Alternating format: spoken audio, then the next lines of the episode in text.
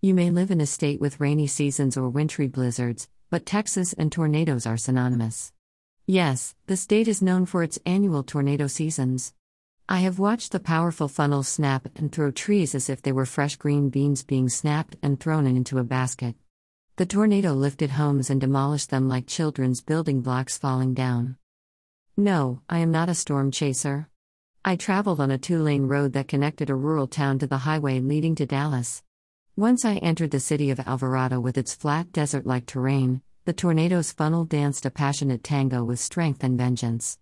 The state troopers directed all drivers to perform a synchronized U turn to retreat to safety. The winds of strife Saul seeks to kill David. The situation so David saw that Saul had come out to seek his life. And David was in the wilderness of Ziph in a forest. 1 Samuel 23:15.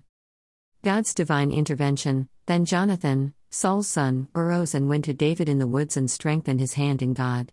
And he said to him, Do not fear, for the hand of Saul my father shall not find you.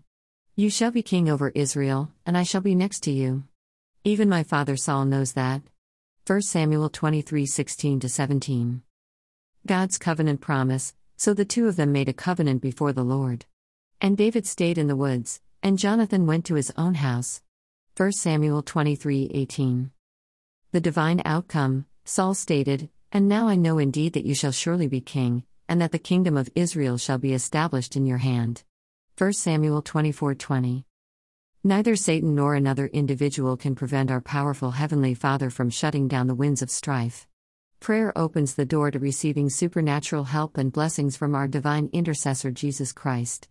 Becoming a treasure seeker in the Word of God and living by its precepts is the only way to withstand the winds of strife. Prayer Lord, we thank you for being our Savior and Heavenly Intercessor. We desperately need your help to withstand the daily winds of strife, which attack us in many ways. We love you. Thank you for hearing and answering our prayer that we ask in your holy name. Amen.